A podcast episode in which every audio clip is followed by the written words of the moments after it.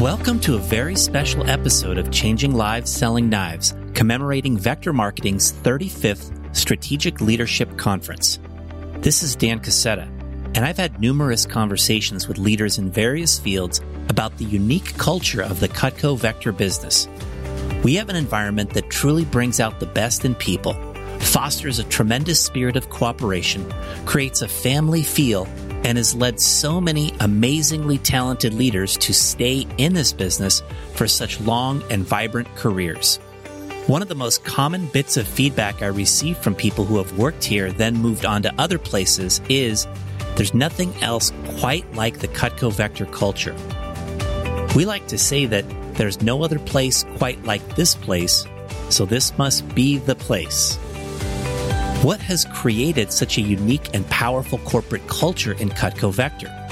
For this special episode, I decided to pull excerpts from three past episodes of the podcast featuring owners of Cutco Corporation who have been pillars of culture creation within Cutco and Vector marketing. Today's episode features Jim Stitt Sr., John Whelpley, and Jim Stitt Jr. We'll start with a bit of a history lesson from Jim Stitt Sr., Cutco's executive chairman.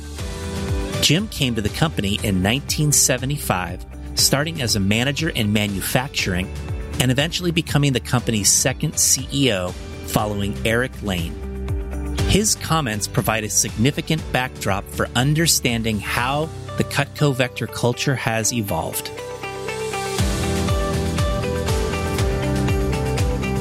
What was the story of Cutco from before you got there?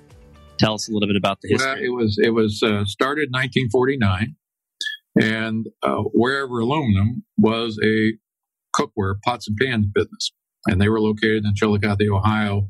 And back in the early 40s, early 40s, uh, the uh, Wear-Ever was saying we need what could we sell besides pots and pans in our mm-hmm. direct sales business? What could we sell? And the, uh, the search had come on and said it ought to be knives, cutlery. And so they had come here and had uh, had conversations with Case Cutlery, which is right. located in Bradford, Pennsylvania. And Case is probably one of the oldest cutlery companies in the country, and it was family owned. And they had talked to Case about making some knives for them. What became clear was this Cutco business could grow big enough that Case couldn't do the volume of two different businesses in their factory. So at that, they found this empty plant site. There was a actually a, a, a found or a, a leather works here back in the 30s. It burnt down, and they found this piece of property. And Alcoa says, "We'll buy the plant. Case you be partners with us, you show us how to make knives, and you run the plant, and we'll own the plant." And so it was a 51 49 percent uh, ownership Alcoa to Case, and they started this business and built this factory, which opened in 1949 under the name of Alcas. Right. A-L-C-A-S, which is Alcoa Case. In the early 82, Alcoa had begun working through, they owned a lot of different companies that were not tied to making aluminum, just making aluminum sheet. And cash had become very tight at that point in time and, and for all kinds of businesses. So what they were looking at is doing, who could we sell that really doesn't have anything to do with making uh, aluminum and, and creating new high tech versions of aluminum, aircraft grades and that.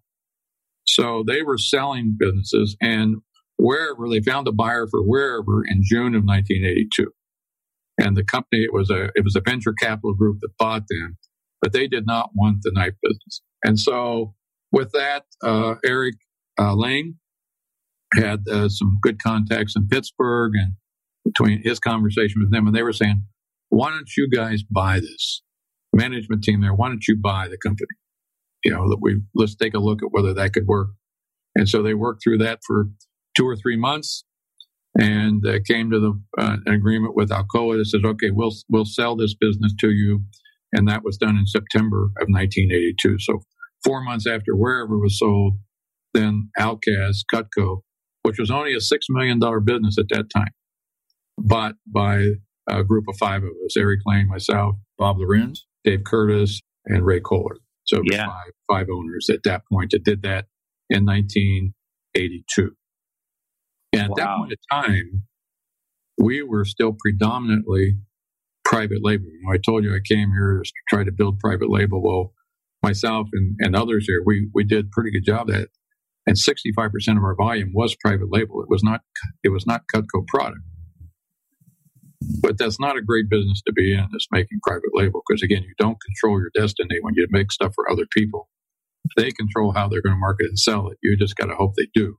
It was taken us to task at times. So with that said, we got to grow this Cutco business. We are Cutco. We right. are Cutco. Exactly. And so we looked at it and says uh, how we would do that. And a couple choices were made. You know, one was, you know, we could go and chase low end with business, or we could stay with Cutco and chase high end. Our decision was we have to stay high end, high quality, high price because somewhere in the world will continue to chase and beat your pants off if you work to the lower end or even to the middle.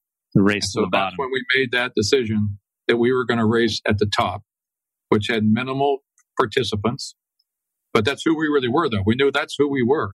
So we made that decision and then said, we've got to get in bigger. At that point in time, we still had not made any money since 1982. And we borrowed money from the Bank of New York, which had an office here in, in Olean. And it was set up as a 15 year mortgage, but it was a three year renewal call. And we hadn't made any money clear into the second year. And the Bank New York was moving out of Western New York and moving to the East Coast. And they just said, uh, hey, we're going to call our mortgage mm. at the end of the third year. And we had made money. And so we started scrambling for a bank and uh, talked to a lot of different ones. At that point, our, our CPA was a man named Fran Wienog. He, he made contact with, with a couple guys that were running a commercial banking office out of Rochester, New York for the bank or Connecticut National Bank and uh, made a contact with them. We had several meetings and they came down and says, if you guys can meet your pro forma in 1984, then we'll take on your, your line. We'll give you a line. And then you keep that going, we'll take on your mortgage. And so, uh, and we had talked to a bunch of banks. It was getting down to the nitty gritty to where we were, well, if the bank would pull, we'd have fine when we would, we would have gone bankrupt. We would have ended. And so we went to Buffalo, hired a person uh, from the newspaper to come in and start a Cutco office. And there hadn't been an office in Buffalo for years, believe us or not. Here we are, at Cutco. We're in we're 70 miles from Buffalo, and we never sold product in Buffalo for years. so we got it going. He did well. Actually, a few years later, he actually you know was the top office in the country there. But so we're we're going down that road. But it was going to be a tough road to keep going to every city and trying to do what we did in Buffalo. But we knew we could do it. The other was, could we buy the biggest the biggest customer we had out there, which was a man called uh, the, the owner was Don Frieda, and the company was Vector Marketing. Yeah. And so we we talked with Don for about six to nine months about here's what we really both need to do for the good of the company because if we don't do something like this, neither one of us might not be around. So we need to we need to merge, get together, and grow. So uh, we did do that in 1985. Uh, Don Frieda Vector joined us, and I think at that point in time we had about I think 13 offices or something like that, and it was yep. on the Northeast. And then from there, we said, okay, now we got the we got some of the Northeast covered, but what about the Central United States and what about the West Coast? Yep. And so the first move we made is talking with with Don Muhlrath, who owns CWE, was the name of his company in California, and we put that deal together. And so we had Don Muhlrath, so we had the East and the West Coast covered, and then we talked to Marty Dimitrovich in Chicago, company Breckmar, and we bought them. And so what we had is we, we virtually had the United States kind of covered from three major places. Right. And we went from 13 offices to 26 offices and started, started building office. And that's really, uh, that was the beginning of the beginning. So you came in in 1975. Eric Lane came in in 1977. And the seeds of the culture of the company that we know today began being sown there in those early days. How did you and Eric in particular shape the culture of the company in those in those early days? We had good people, management and the people were, it was oil and water at times. I mean, we loved, they loved what they did. They loved Cutco product, but there wasn't a lot of trust either way, you know, and, and, and didn't really know each other. And when Eric came and clearly what it was is what we need to do is we need to know each other. And he spent a lot of time out in that factory floor. I spent most of my time on the factory floor, floor as manufacturing manager and even having meetings. If we're going to have a meeting, let's go have it in the, in the aisleway out there with a few guys and, and do that. But get to know people. I knew everybody on that floor and I knew most of their kids' names and, and wives' names and, and we got to know people and it's, and you know, we're, we're a family. Culture was family, you know, where it's just not, we're the owners or, and we're here and you're the workers and you go do your thing. And, and it was not, we all come here and we all do what it takes to do to be winners. And, and so it was from that point, it was people first. You take care of people, they take care of you. You know, you, you do things for them. The key is mutual respect. And we became a culture of mutual respect. When we bought the company in 82, there wasn't Uncle Al anymore. there is no Alcoa out there going to bail us out. We either make it or break it on our own. And that was a big moment in our culture also, is that you know, when you take away that outside influence, or that outside thinking protection, it's us. You had the sales team, and they're out there doing their thing, you know, and don't and leave us don't don't come around. And you had the manufacturing team, and both didn't know or appreciate each other, mm-hmm. understand each other, and that changed here also is you know how many times we brought people from the field in, uh, is so we could get to know them and they could get to know us. Our people on that floor could get to know you. You know, when you walk through that plant, how many people wonder how they could help you. What they knew was that the business doesn't go anywhere. You can have the best product in the world, which they knew they had, but if you can't sell it, you got nothing. And the salespeople coming through this plant know that we're great salespeople, but if you let that product slip, you let that quality slip, you don't make deliveries, we're out of business. And so it was, a, it was a really mutual respect that was built there. And we just continued to build on that to where there's not a lot of companies that I think that the sales team and the manufacturing team is married as close as our business. You use the word family to describe our culture.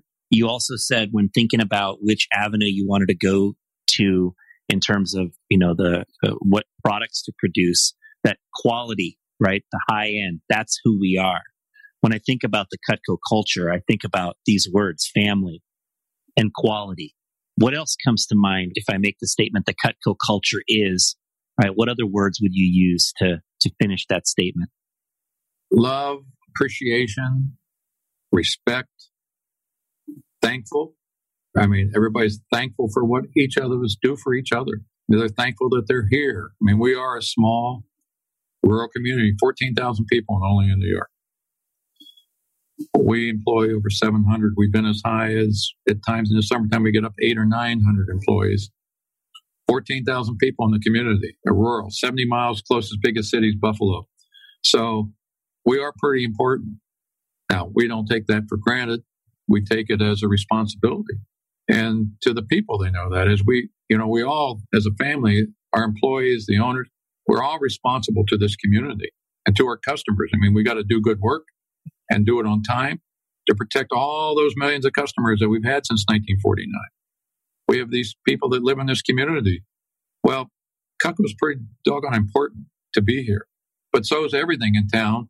But we're important, you know, and so, and we carry that, that responsibility.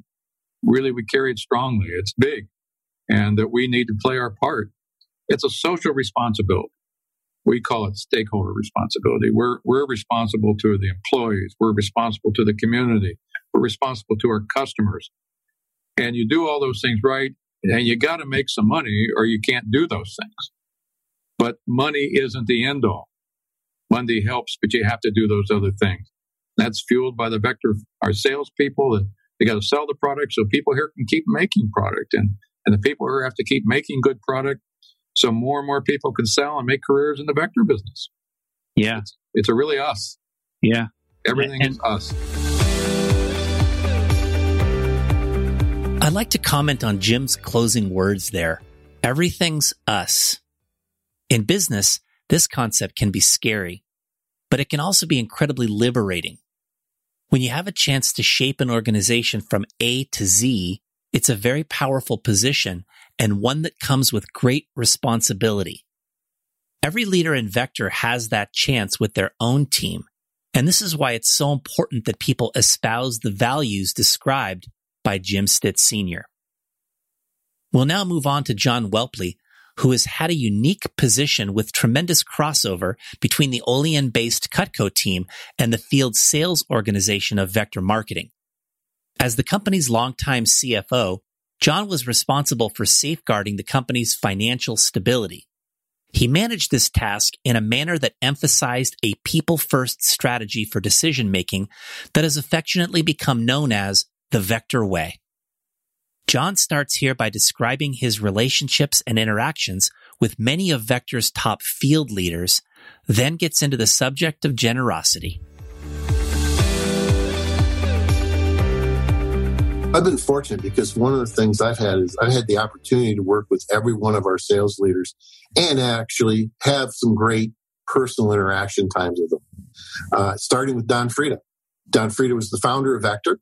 And while I was in Philadelphia, I got to spend uh, quite a bit of time with him, both on a personal basis, him and Teresa. Don Mulrath, who I got to work with for two years in Napa and had some great times with him and Marty. And then Mike Lancelot, Mike and Joni are wonderful people. They're warm, they're genuine, they're very outgoing. And Mike was always willing to sit and spend the time and talk and visit. And of course, Bruce Goodman and Al Leonardo also have had wonderful times with Barbara, with um, Madeline and their husbands. Um, they're again, part of what makes the culture of this business so good is that our leaders are real people and they're genuine people. That care about people. And they're willing to give of themselves and their families um, the time uh, that is so hard to get with your families they're still willing to share that.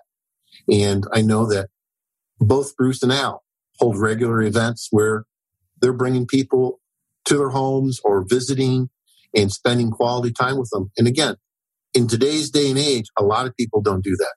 I think that's a, a real key thing in our culture is that there is caring and attention from the top. Jim Jr. is the same way with Susanna. So it's not just the sales side, it's also all the ownership side in that, that aspect. Yeah, definitely. Uh, you know, one of the things that has made me want to stay around here so long is the quality of the people who were around. And that has been very, very important part of keeping so many of us in the company for so long. So it's cool. Well, I'll give you credit and the rest of the RMs credit as well because you carry that on as well. There's a genuine caring and concern about people and the way we treat people. And that is, I think, probably one of the biggest things. And, and some of that goes to, I think, Dan, an idea that you talked a little bit about when we were visiting about this podcast is the vector way.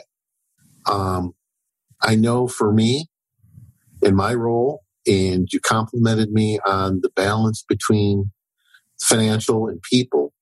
That's part of the vector way. When we look at things, we're trying to make decisions that say, hey, what is right for everybody? And Bob Lorenz taught me the Rotarian way, the four way test. Is it fair and right? And that goes for both the individual and the organization. And sometimes those things can be a conflict but quite often, a decision for what's right for an individual is not wrong for the organization. It may not be the most positive or the absolute best answer, but it's not wrong. So, so often, and Bruce is a big proponent of this, is how do we make sure we're doing things the vector way when we're taking care of people? Mm-hmm. They're individuals. We need programs and, and policies in place to be able to manage things, but we also have a tremendous flexibility because again, we're looking at people. Right. You know, and how do you treat the people the right way? It's a fine line sometimes, but usually it's not a tough one to do the right thing for the people. And that's the vector way. If we were to ask people, what is one of your great qualities? I'm sure that generosity is one of the things that a lot of people would say about you. And it, it is an interesting balance that a leader like you has to find.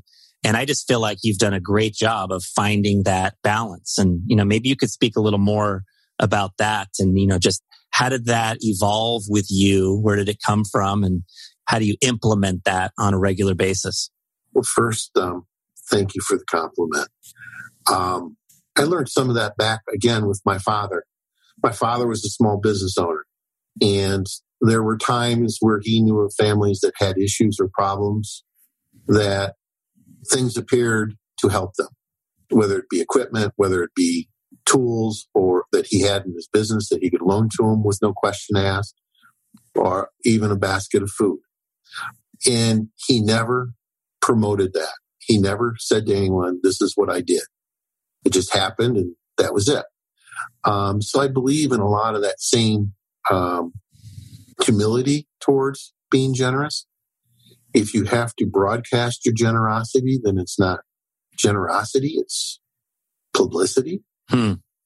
Um, and I, again, I'll compliment some people in our business. Um, you may have had a chance to see the new recruiting video and the fact that we highlight Angel Wings, Front Row Foundation, PP and J, um, things that our people are doing to give back. And the only reason why some of those things are publicized is to help raise awareness. And I know that there are a lot of people, yourself included, are doing things on an individual basis that aren't publicized. But when you look at some of those organizations and what some of our people are doing, they're living that same thing of generosity. And they're engaging people. And it's amazing. I mean, Brad Britton and some of the efforts that he has led on Cutco trips to find ways to give back. John Keene with the CSP community and all the things. In fact, one of my fondest memories is working in New Orleans after the hurricane mm-hmm. in rebuilding the Habitat for Humanity. Right. Rebuilding a roof down in the ninth ward. And the owner of the house that we were building showed up. He was in his 70s and he climbed up on the roof to say thank you to all of us as we're putting a new roof on this house. And his daughter showed up and chewed him out because dad shouldn't be on the roof at 70 that was when the our CSP team had a conference yes. in New Orleans, right? right? Right shortly after that, right? That's where we went down to the ninth ward and worked for Habitat for Humanity. We had so many people show up. We actually were working on three different houses all the same day. It's given back. And I've been very fortunate. I've had a very successful career. I've worked hard at it and I've been rewarded well for it. And to give back to others is something that we should do. You watch a lot of the, the great businesses of the early 19th century and the Andrew Carnegies and those who built millions of dollars. The old library restaurant where many people have had dinner was originally an Andrew Carnegie library. And the fact that he donated money for a library to be built only in New York, he accepted a social responsibility. As we reap our rewards, we should share them back with others. As we reap rewards, we should share them back with others. That last quote truly summarizes the Vector way. The company has strived to create a model that shares its success with people at all levels. From the unlimited pay opportunities we've created, to the bonuses that are shared with the field, to the amazing first class trips that we take with our teams, and all the other ways that we make people feel recognized, rewarded, and appreciated. These things can happen because we are a family business. With the Stitt family as primary owners, we are in good hands. This episode will end with some inspiring words from Jim Stitt Jr., the current CEO of Cutco Corporation. What do you think contributes to this atmosphere and culture? And what's it like working in the factory? Well, you know, the short answer is it's how we treat each other. Respect is so deeply integrated into our culture, and it's a family like culture. And you know, Eric Lane really deserves the credit for getting that established because when Eric came to work at the Alcas Factory in 1977, uh, we did not have that culture at all. It was a pretty rough culture. And Eric you know, he took the time to walk around and get to know people and, and understand who they are and, and, understand what they did at work and, and listen to them and wanted to know about their families. And, and he shared with them and he, and he, he knocked down many of those walls. And then, of course, you know, you just fast forward a little bit and, you know, they saw Eric and my dad buy the company and, and, save the company, if you will. And, and, then they needed their help a couple years later, and the employees helped them weather through it. And then they shared with them and when they made it. And you know, those experiences just really created a real trust between management the owners and everybody else in the organization. And and that has just really been building for the past 35 years. But in the environment that we have people truly come first. And it's a family like environment and we communicate with each other and we listen and we care and uh, we laugh and we have fun and we work hard and we get results. And people come to work every day because they really like the people they're working with and you know i think one of the testaments that we continue to hear that that i think speaks to that point is you know when it comes time for somebody to think about retirement they struggle with retiring from here and whether they're on their way out or they've already retired, the common theme that I hear is I miss the people or I'm going to miss the people. You know, I've retired and I've found myself to, I can do without the work and I'm enjoying that piece, but I love the, uh, I miss the people. And that's what that's saying is, is they, they miss the environment of, of how we treat each other and an awful lot of respect and care and trust is what we really drive in this business. And you know, like I said, we put people first we don't make business decisions that affect people. We make people decisions that affect our business. And Eric and my dad mastered that for so many years. And, you know, it's just under the notion of if you take care of your people, your people will take care of your business. Mm-hmm. And uh, we've got 30 years of experience that has proven that very point. So that's such a great insight, Jim. And, you know, I've had some, some conversations with people in, in my circle here in the Silicon Valley about this concept and about the Cutco culture and is the Cutco culture can it be transferable to other businesses. And interestingly enough, some people say, "Oh yeah, we do we do all those same things. Like we work on getting to know our employees on a personal level. We work on developing our people on a personal level. We work on helping them set dreams and goals that are outside of their work and help them to achieve those things. And it's all part of motivating them to want to stay here and do better here. And other people say, oh, you know what? We're a publicly held company and we've got to answer to our shareholders and we've got to focus more on the short term. And we can't do stuff like that because it's long term thinking versus short term thinking. Mm-hmm. Obviously, Cutco is not a publicly held company. Right. And you're able to make all those decisions along with the other leadership team and, and board. Right. How do you balance that sort of long term versus short term thinking that uh, that comes into play? You know, that's a great question. And in one sense, you could say, well, you take our culture and you'd say it's transferable. In some cases, it is. In some cases, it isn't. But certainly in, in our case, we've been successful. The business has to be successful. You can't do those things for your people. And, you know, we're, we're so fortunate that we are, we're in a world where, you know, the purpose of our, of our organization is not profit. And like you say, there's so many companies where their purpose is profit. Mm. Uh, our purpose is not profit. However, financial health is very important and we are very mindful of profits. You know, there's got to be a profit to keep the organization going so we can take care of our people. If the profits aren't there, you can't take care of your people. Well, we're able to take care of our people. We're able to put people first because we are financially healthy. But it doesn't mean that our purpose is profit. And that's a big thing that sets a private company aside from a publicly traded company. So it would be very difficult to do what we're doing and to have the culture that we have in a public company. But we can do it as a private company because we can make those decisions, we can call those shots. What is your vision for the future of Cutco? The short and sweet vision of our company is to be a company of great products and great people, and to be a company of purpose, great purpose. So I guess the vision becomes how do we maximize the impact that we have, you know, on our little footprint of the world? How can we grow the impact that we have on all of the people that we get the opportunity to work with? And, you know, it, it starts with our, you know, with our team. And, you know, when Eric and my dad bought the company, they did it to save jobs. They did it to save livelihoods. And over time, it's, it's become so much more than that. You know, yeah, we're trying to provide jobs for our factory and, and, and provide jobs for this entire sales organization that we have. But it's more than just having a job. It's having a job that allows you to pursue happiness and fulfillment. And we want our people to maximize their talent within the business. And, and we want them to be a part of something that's that's bigger than themselves and have a positive impact on people around them. And whether it's the people that they're working with, or it's our customers, or it's people outside the business, whether it's the community that they live in or supporting charities. You know, how can we take that and expand our footprint in this big world that we live in, our tiny little footprint in the world we live in? We live today in an environment of rapidly changing and competitive world, more so than I think it ever has been. The world is changing so much faster.